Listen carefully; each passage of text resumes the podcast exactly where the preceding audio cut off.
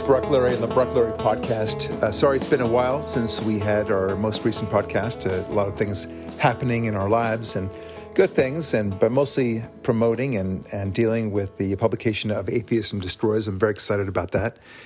It's available uh, now in hardcover as well as softcover and uh, ebook. Eventually, I'll get to the Audible version as well. Um, it's it's exciting to see the attention that this already it draws out. You know, it's it's very funny how when you publish a book, especially when I published my first book, Atheism Kills, you know, you put your heart and soul into it, and then you just wonder, is any going to be anyone going to be interested in this at all?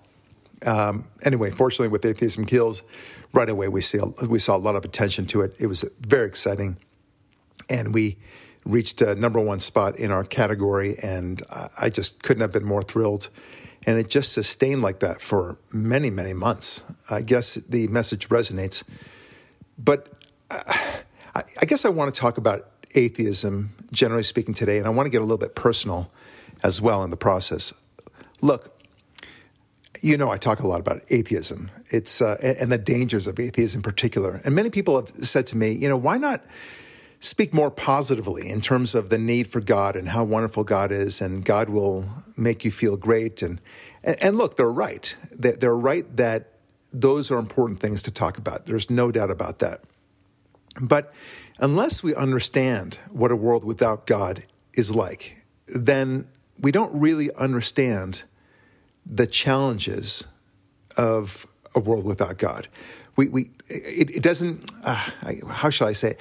We, it seems like it's not as imperative to have a world with God when you don't really study the world without God. Let me let me put it this way: if any of you have kids and you try to get them to brush their teeth, right? So you you you tell them brush your teeth, brush your teeth, brush your teeth. It's very good for you. You don't want to get cavities.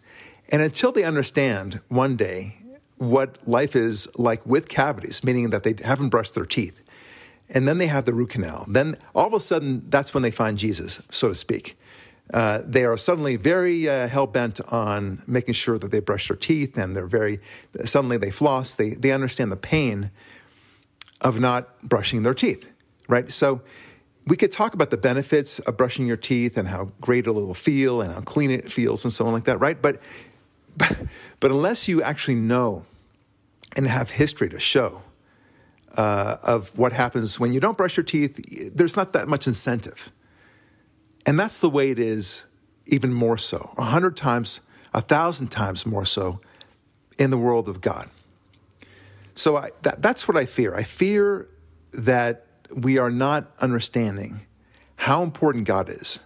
So, yes, we want to make sure that to go to church, we want to pray, we want to understand God, but we, but most of us really need to, to take a uh, not a back seat, but I guess take a take a moment and understand the history of the world when it explored not having God in it, right?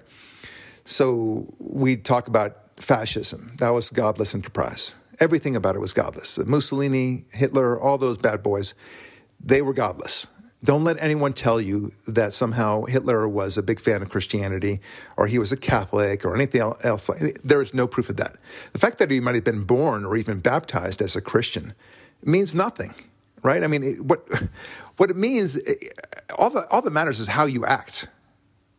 And how he acted and what he actually said in his life was that he had contempt for Christianity. He, of course, had contempt for Judaism.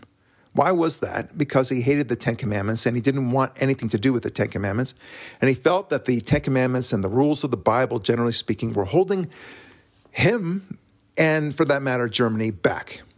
And that's the reason why they ended up in their slaughter and why they felt no compunction, nothing to hold them back when it came to the wholesale slaughter of these people. You can't possibly say that there was any Christianity there. It's garbage. Not only that, but but his quotes, uh, both in speeches and in his writings, time and time again, said how much contempt he had for Christianity. He called it a feeble religion, a, a backward religion. He actually, if, if anything, he was more impressed with Islam, Okay, so that was one thing. So that's fascism. And then, of course, communism, people know more about it because, you know, they, they were openly advocating atheism as a state run uh, policy. But that's the same thing with fascism. But Russia and now China and uh, the former Yugoslavia, Romania, uh, Cuba, eh, all those all those countries, Vietnam, they they had state sponsored atheism. That was the official doctrine of the state, and each one of those countries engaged in wholesale slaughter of its own people and others, of course, as well. Anybody that did not jibe with the uh, the state mandates, well, they had death coming to them. That's the way it worked. So I, I, just I don't understand when people say that atheism is somehow an awesome approach. Everywhere, and I mean everywhere, this is categorical. Everywhere atheism was the state-sponsored uh, religion, uh, when it was the official uh, policy of the state, everywhere it led to horrific, not just a little, horrific mayhem, destruction, and mass wholesale slaughter of peoples. Everywhere. There's not a single exception in history. I dare you to find it.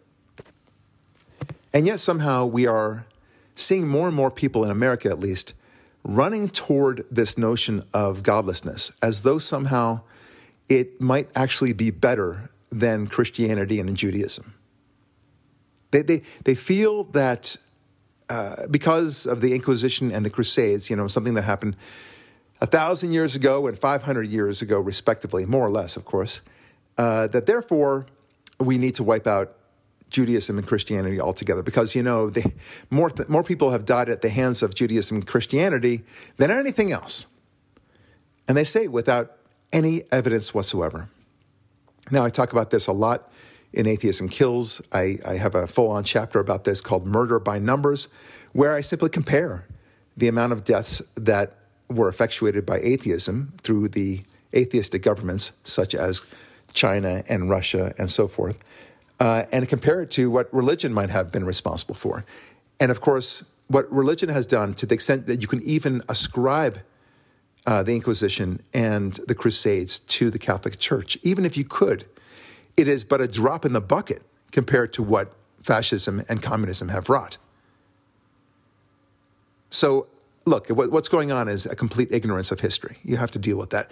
But not only that, it's a, it's a wanton, desired ignorance of history. They do not want to focus on this. You could, you could show them chapter and verse all of the things that Hitler said, all of the things that Mao said, all the things that uh, Lenin and Stalin have done and said. And they would just dismiss it. They would pretend it didn't happen. They would pretend that the evidence that you presented them are just this does, doesn't exist. It will not sway them. Now, this gets to a very important part of, of my life I want to share with you. And in my life, I, I want to share with you the moment that I went from an atheist to a, a believer. And I have to tell you that it was not a slow or gradual process. It was something that happened within a span of about five minutes. I remember I was in my college dorm and I was thinking about free will. I had t- taken enough philosophy classes to realize that you cannot have free will unless a creator of some kind has given it to you. It's as simple as that. I, I, I had to accept that reality. And I, I, I felt, you know, the, the conundrum or the, the, the, way that they posit the, uh, the choice is look, if there's no creator, then there's no free will. If there is a creator, then that's how you get free will. Or if you like, better yet, if there is free will, there's a creator. If there's no free will, there's no creator. And everything is simply a function of robotic determinism. And that's the way I had come to believe. And, and I just, I just did not accept, I cannot accept that there is no free will, that I have no free will, to say nothing of consciousness. I couldn't accept that. Now, I had been a very strong advocate of atheism for a good 11 years or so. And I, I knew atheism inside and out. I know all the arguments. I, as I often say, uh, I, I can out atheist any atheist. I really can. I've got I've got better arguments than whatever they present to me. And I'll present I'll tell them, look, you, you don't have a good argument here. Why don't, you, why don't you try this for an argument? And they'll say, yeah, yeah, I like that. Way to go, Barak. And I lay it all out, by the way, in my book, Atheism Kills. There's a whole chapter about the argument for atheism. And then I proceed to destroy it, of course. And I, I don't let myself, you know, take any cheap shots. I don't take any shortcuts. I don't pretend certain arguments don't exist. I lay them all out. And it's good. It's really good. But then you have to deal with free will. And then everything else flows as well. Consciousness, like I said, the incredible improbability of life on Earth, leading to the, notion of evolving to this intelligent life, and then the, the, the fine tuning argument where the earth is so perfect, where we have a perfect water distribution system with clouds and evaporation, where we, if we spun the earth any faster, we would have no life. If we spun it any slower, we would have no life. If the earth was uh, 100,000 miles, and that's a, that's a minor fraction, closer to the sun, we would be like uh, Venus.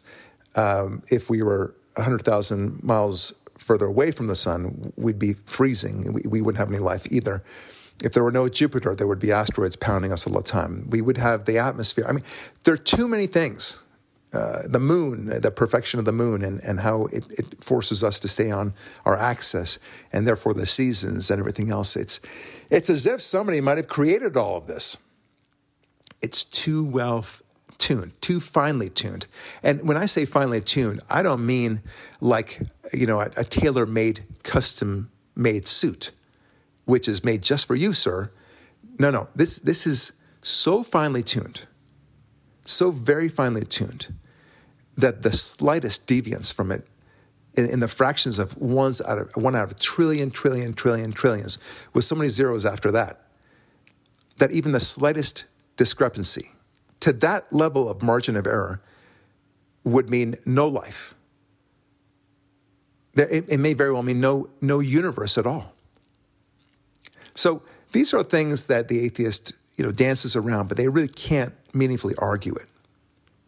Anyway, let me get back to my dorm room where, where I decided, and this is really the thrust of this, this whole podcast.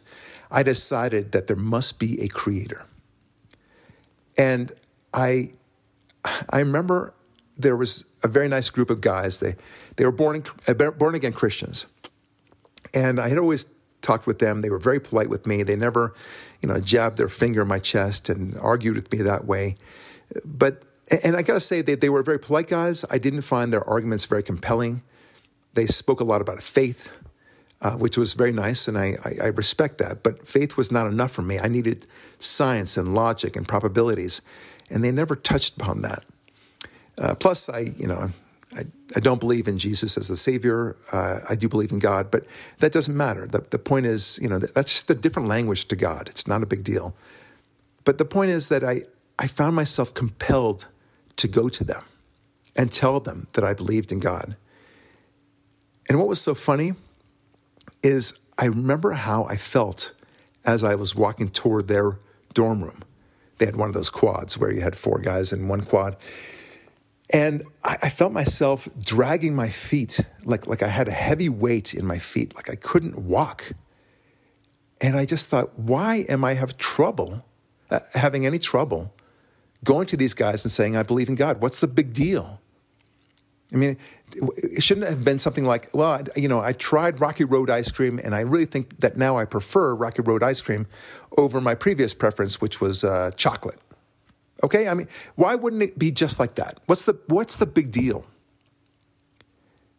And, and, and then I thought, am I embarrassed to tell these guys? Am I worried that they'll laugh at me when I tell them that I believe in God? Well, I knew that wasn't the case, but because I knew that they would embrace me, they would say, oh, "That is so wonderful to hear." And, and indeed, that's what ended up happening. But I don't want to get ahead of myself. But the point is that they were. I knew they weren't going to laugh at me. So why was I so reluctant? Why was I terrified of announcing my belief in God? And I figured it out on the spot. Here's, here's why. Because I knew that as soon as I told anyone that I believed in God and that I really did believe in God, it would change the, my entire mental paradigm of the way I understood the world. And that I had some accounting to do. I was now responsible. God was watching. And it was a completely different mindset. It, it, it meant that I had to reorient my entire life. It was more than just uh, now expressing that Rocky Road was my favorite ice cream. I know I was being trivial there, but the, the point is that this was a huge event. Huge. It took more work for me to admit that there was a God, and I now know that, than it would for an alcoholic to give up alcohol, to admit that he had a problem, and to resolve never to have a drop of alcohol again. It took more than that. It was a thousand times harder. I, know that may sound crazy, but with an alcoholic, somebody like that without addiction, and, and I believe me, I praise anyone who conquers his alcoholism, his drug abuse, uh, his sex abuse, his gambling abuse. I, I truly admire that. But in those situations, the alcoholic, the gambler, and so on, they, they don't pride themselves on their alcoholism, their gambling addiction, their drug addiction, their sex addiction. They don't pride themselves on it. They, they may ignore it. They may think it's no big deal but they don't pride themselves on it. But when you're an atheist, you pride yourself on your superior intellect, that you have figured out better than all these other schmucks out there who believe in their silly unicorn God, that you know what's what. You're smarter than they are. And not only that, but you are the Uberman, right? The Ubermensch, as they say, the Superman, as Nietzsche called it. You, your whole attitude is one of conquering the rest of the world and forcing them to believe what you believe. Now, even if they say that they don't care about uh, you know converting anybody else to atheism, it's not it's not okay. That's fair. We'll we'll take that. But they have contempt for everyone else.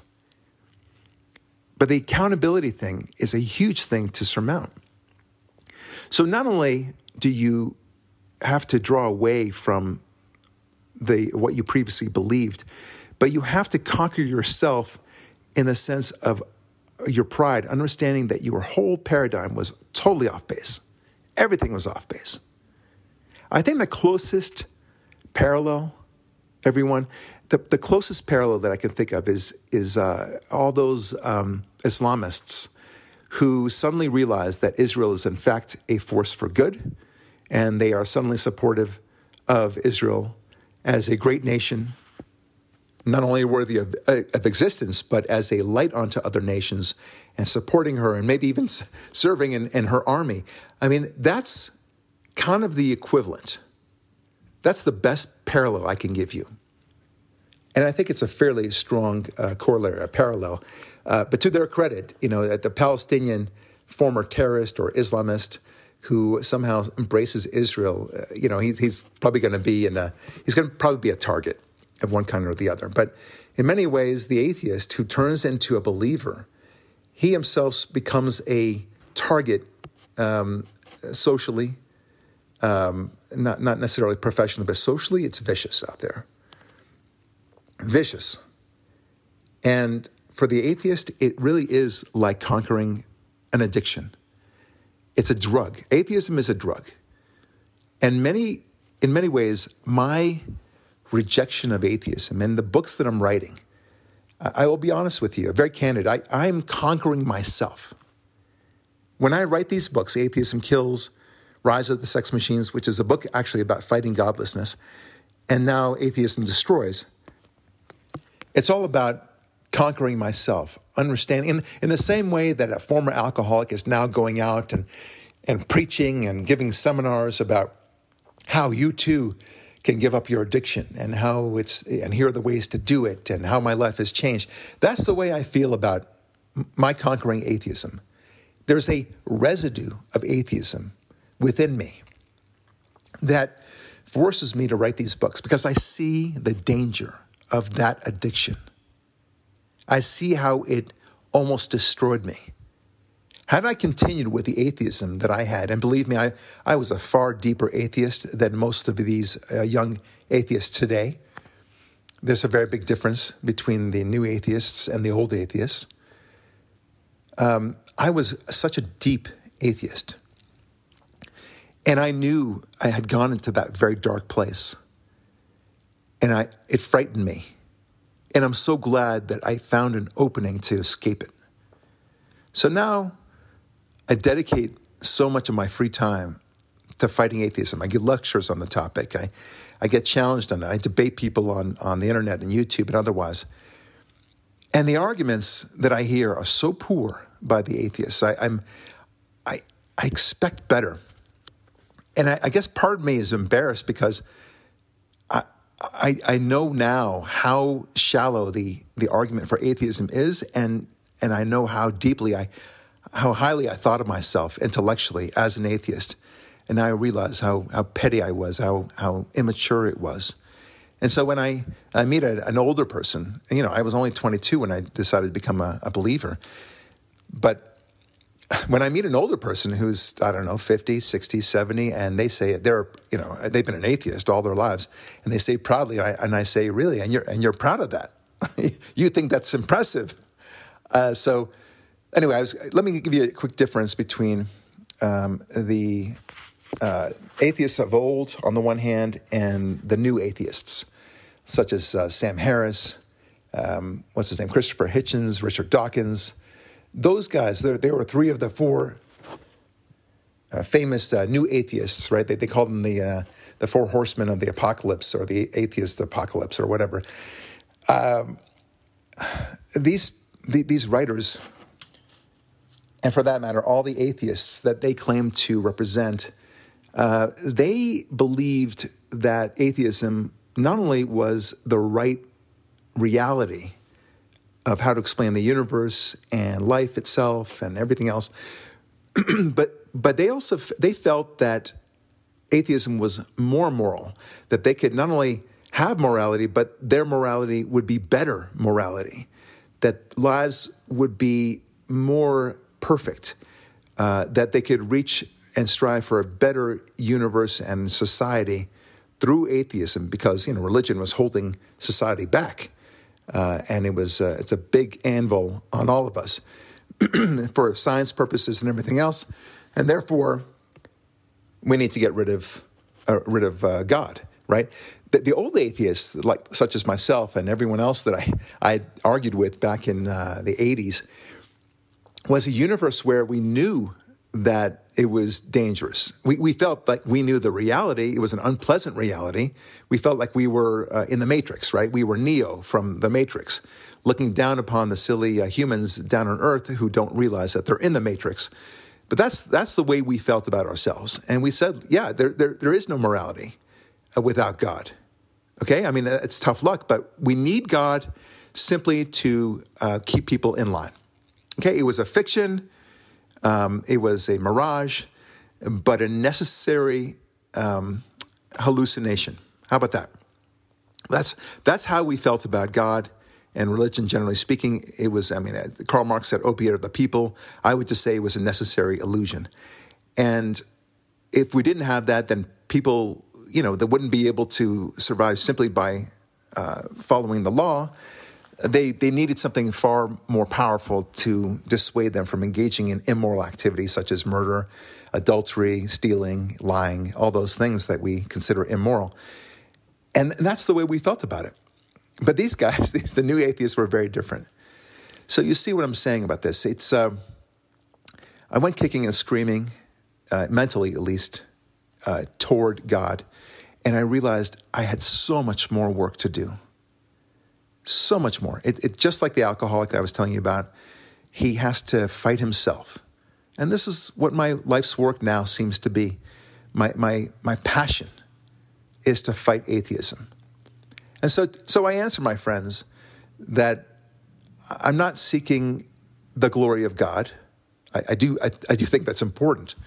But we also need to understand how dangerous it will be if we don't understand, at the very least, the history of atheism and how a world without God would be. right? I mean, I, I gave the analogy of, of cavities in your teeth, right? If, if you don't brush your teeth, this is, this is what happens. Eventually, maybe not, not right away, maybe you skip a day or two of brushing your teeth, fine. Even a week, fine. But uh, I mean, putting aside the bad breath, you, you, you would have horrific problems with your teeth. You'd have root canal work to do, all, the, all the, those things. And of course, a world without God is far worse than any root canal, however painful you might imagine it to be. Okay. That's, that's the, the thing I want, I want everyone to take away how painful it was. Now, I'm noticing, and, and Dennis Prager talks about this all the time. He, he noted kind of with more, more of a kind of a benign curiosity, just kind of an intellectual curiosity, that whenever he made a post or a comment about the need for God and how God was important in society, how secularism was a danger to society, that's when he got the most vicious responses by far. He could talk about everything else about Biden uh, not being uh, very effective as a leader, uh, Afghanistan and that pullout and the disaster there and things like that. Uh, and he would get negative comments, that's true. Uh, but when it came to God, anything about God, that's when the real viciousness came out. And I see that as well. I, you know, as, as you know, I have a YouTube channel, The Barak Lurie Show, and I speak almost almost exclusively about the dangers of atheism. And there are, there are comment sections in the YouTube channel videos, right? So these are vicious, vicious responses. I've never seen anything like it. They, they, they hold me in total contempt. They say I'm a moron. Um, I mean, the, the vicious things. In fact, I'm going to simply read to you some of these comments. Here is uh, Steve. Um, I'm not going to use his last name. Uh, is he saying that an overly edited 2,000 year old book is the only thing keeping him from things like genocide? Man, do I have news for him. Uh, another one um, from W3. Are we still under attack? LOL. I forgot how much the religious hate atheists. I also forgot how hilarious it is when they try to justify the nonsense against it. Uh, here's another one uh, from, I'll just uh, say C because they have an unusual name. Damn right, people that live without the guiding light of the flying spaghetti monster cause all this crap nowadays. Here's another one. Uh, nice job making the funniest comedy special I've ever seen. Netflix needs to give him a stand up special. Okay, grammar is a little off there, but you get the idea. So it's this and so many others uh, on Facebook as well uh, regarding my new book. Very similar. And it, it, reflects because many times they comment about how, uh, you know, what about the Crusades? What about the Inquisition? It, it, okay, look, I, I, talk about those and I deal with them because I, I know to anticipate them, right? So they don't actually watch the video. Their comments reflect that they have not watched the videos, which are usually anywhere between two minutes and four minutes long. So it doesn't take that much, but they have to respond to it, right? They have to respond with, if not hate, then dramatic, insulting language or very dismissive language at the very best. And it's it's uh, it's and the question is why? Why why would they do that? Right? I mean, you you you don't just judge a book by its cover. You don't. It says atheism destroys, and uh, how a world without God destroys the pillars of society. Okay, great, uh, but you can't possibly say that you know what it, the book says if you haven't read it. You can't possibly say you know what the video says if you haven't read it. But my or I've seen it. But my question to all of you is, why are they responding? Why, why are they writing at all, first of all? And when they do write, why are they writing with such contempt and so dismissive at the very best, like I said? And I think the reason why is the same sort of feeling that I had when I was dragging my feet to talk to those guys and announce to them, and I felt like somehow I was announcing to the world that I believed in God. It's because they they don't want to go through that process. They don't want to open the door, the possibility that there is a God, for one thing, yes, but more importantly, that there is a world of accountability that awaits them. They want to believe what they want to believe. They do not want to do the work because even with all the truth before them, even with all the science that you might throw at them, with the probabilities and everything else that I spoke about before, demonstrating to me at least that it is there is certainly a creator, not just probably, but certainly a creator. They don't want to look at that because to do so, they know would mean a complete altering of their entire world view and the way they understand not only uh, whether uh, about the creation of the universe and scientifically and so on, but also how they deal with each other, how they deal with uh, romantic relationships, how they understand marriage. They will have a lot of accounting to do, and the more time you spend on the planet as an atheist, and then discover God at the end of, end of a certain point in your life, the, the longer it takes you to discover God, the more accounting you have to do. Let's take, for example, an atheist who has just decided that marriage is not appropriate, um, having kids is not necessary. Um, maybe he fudged his uh, relationships quite a bit and, and, you know, kind of exaggerated a little bit here with his uh, truth telling. Um, and for that matter, was abusive in other relationships and such. Okay, Let, us let's just imagine he engaged in gossip and uh, he was not very nice to that woman um, a few years back. Let's imagine all those things. Can you imagine all of a sudden he, he now understands that there is a God and he has to unwind in his own head and realize that what he has done, his whole attitude was wrong. Uh, you know, when I was 22, I, I was still a young man, a very young man and I could turn my boat around, so to speak. I could, I could decide, oh yeah, look, I'm looking forward to getting married. I'm, I'm, I want to be monogamous. I understand that there's a reason why monogamy is so important.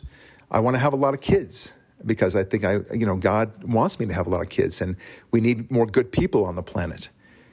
But what happens if you're, I don't know, 60, and you suddenly discover God and you never had kids in the first place? I mean, it, it's a tough it's a tough new way to approach life all of a sudden. You, you have to explain yourself. It's, it's very hard. So I think that that explains why there's this incredible vitriol that you see and, and that Dennis Prager talks about uh, him seeing from these atheists because they, they want to shout you down. In the same way that you see all these lefties and liberals uh, shouting down Ben Shapiro and uh, Milo, Milo uh, Yiannopoulos, I forget his last name, um, at Berkeley and other colleges, and uh, calling them hate speech and just shouting them down, not, not letting them speak in the first place. Um, there's a reason for that. They don't want to hear what they have to say. They've decided what you are saying, and they don't want to hear it. It's easier for them. It's easier for them in that case to think of themselves as victims because they've gotten trained to think of themselves as victims. And likewise with the people who don't believe in God, who are atheists, they they don't want to be told otherwise. They they don't want to be presented with any information which might threaten their worldview. How about that? It's a drug, my friends. They need that drug and they need to keep on taking it over and over again. And and for those people that say, "Oh, it's no big deal to me," I'm, I'm an atheist, so what? But, but why are you watching my video then? Why, or at least why are you commenting on my video without watching it? Why is it so important to you to comment on my YouTube channel and my books?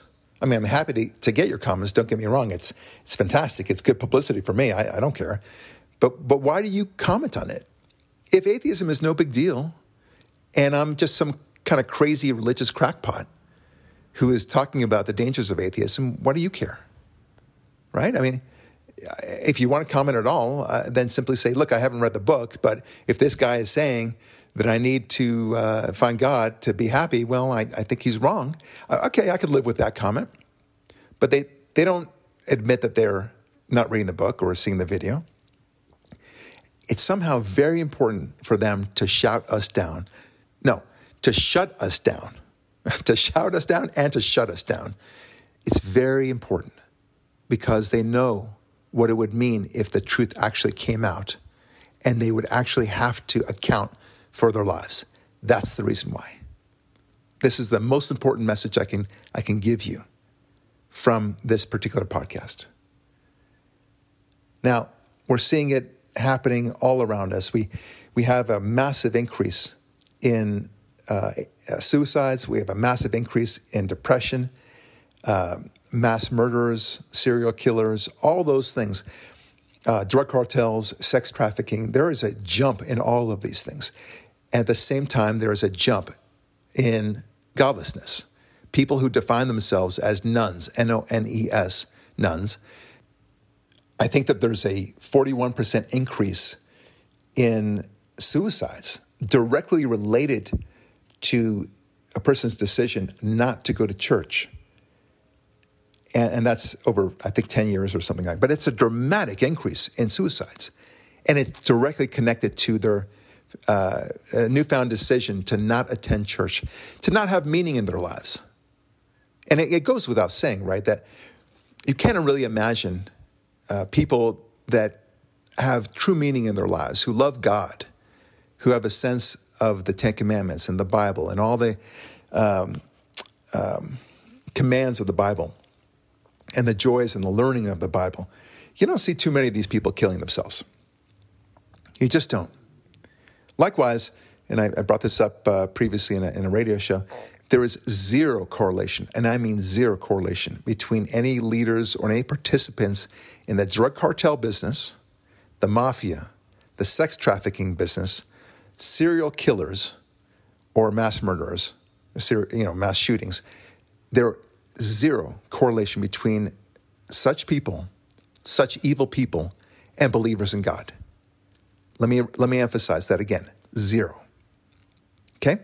So, whenever you see these horrific shootings, there is no connection whatsoever. The, the person who is a de- devoted Christian who actually goes to church uh, consistently and actually believes in a, uh, you know, a classic uh, religion, uh, whether as a Christian or as a Jew, they don't do this. Okay, they they make they make, they sin on other fronts. Okay, we all lie a little bit, we all gossip a little bit. Sure, I'm not saying that such people are per, are perfect. I, I am saying, however, that they don't go that far. they don't create uh, mass shootings and serial killers and and and the drug cartel. They don't eh, you know revolve their lives entirely around the drug uh, cartel business. These are meaningful facts, and at, you know all on top of, of course, all the mass killings of fascism and communism. But somehow, somehow the atheist thinks that atheism is just awesome and it will lead to a better world. So, as they say, you know, the definition of insanity is doing the same thing over and over again and expecting different results. But we are collectively engaging in this insanity. But the reason why is that we refuse to see the truth, to entertain arguments that may show us that there is a creator. And the arguments are not just compelling, they're not just persuasive, they are uh, irrefutable. You cannot challenge these arguments in any meaningful way. There is free will, there is consciousness. The earth has been finely tuned to exist to sustain life here and ultimately to create intelligent life and to survive on the planet accordingly. There's a reason why we are so massively different than animals in every way imaginable, including the search for meaning. Animals don't have a search for meaning, for example, right? A sense of time and everything else that we are different about. These are unique things that you cannot explain by way of evolution. And what I'm saying is that it's irrefutable. There is a creator to our universe. He created us. And I believe he's, he's created us in his image. As I often say, there's a, there's a you know a very legitimate argument to make to say look there's a difference between knowing that there's a creator and knowing that that creator is the god of the bible. I, I understand that. That's intellectually honest. You could separate them. I happen to believe that both are true that this is the same god of the bible that this creator is the same as the god of the bible. But and i think it's irrefutable. But because it's irrefutable i i have to live a life where I, I, I know that God is watching all the time. And, and not only that God is watching, but I, I have great joy in doing what I believe to be God's will which is to be good to other people. I, I know that. It has to be that way. All the great things that come out of congregating with other people, to connecting with people and, and helping them out one way or the other. These are great things that bring out the best in us and sustain our lives. We, we have time and time uh, again uh, evidence and reports of how important it is to relate to one another. We know that people who have great friends, for example, live longer lives and live healthier lives. If you have a community of friends, a circle of friends that you can rely on, you're going to have a meaningfully long life. You will extend your life, whatever it might be, uh, beyond what it was destined to be without these friends. And concomitantly, if you have uh, a life with, that, are, that is exclusive and you don't see any people, you're a hermit, or God forbid you're engaged in solitary confinement for some reason, you are going to have a miserable life. You will, you will uh, be unable to relate to people, generally speaking, and you will suffer not only mentally but physically, and you will have a shorter life.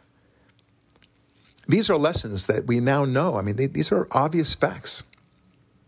People don't want to see these obvious facts. God wants us to be good to each other. It's clear to me. I think it should be clear to everyone. But they don't want to see it. And that is why I dragged my feet on my way to tell my friends across the hallway that I believed in God. I just didn't want to see it. I understood that my whole world was about to change. And it was going to involve a lot of hard work. And it did. It really did. But the hard work has paid off, as it were. I, I'm far more joyous. I feel like I'm healthy. I have great energy. I love my life. I love my family. I, I want to do God's will as best as I can. Am I a sinner? Am I perfect? Uh, am I imperfect? Yeah, you bet. Both those things. At the same time, at least I know that I'm a sinner and I'm imperfect, and I just constantly strive to do God's will. Anyway, I, I hope that you've enjoyed my little indulgence here about the need for all of us to embrace God, but also to to understand the dangers of a world without God, because far beyond having uh, mere cavities and root canal work necessary and such, uh, a world without God, and I know it, um, and and history has shown it, is one horrific image. All right, folks, thanks so much for listening. This is Barak Lurie signing off saying, God bless, and we'll talk with you next week.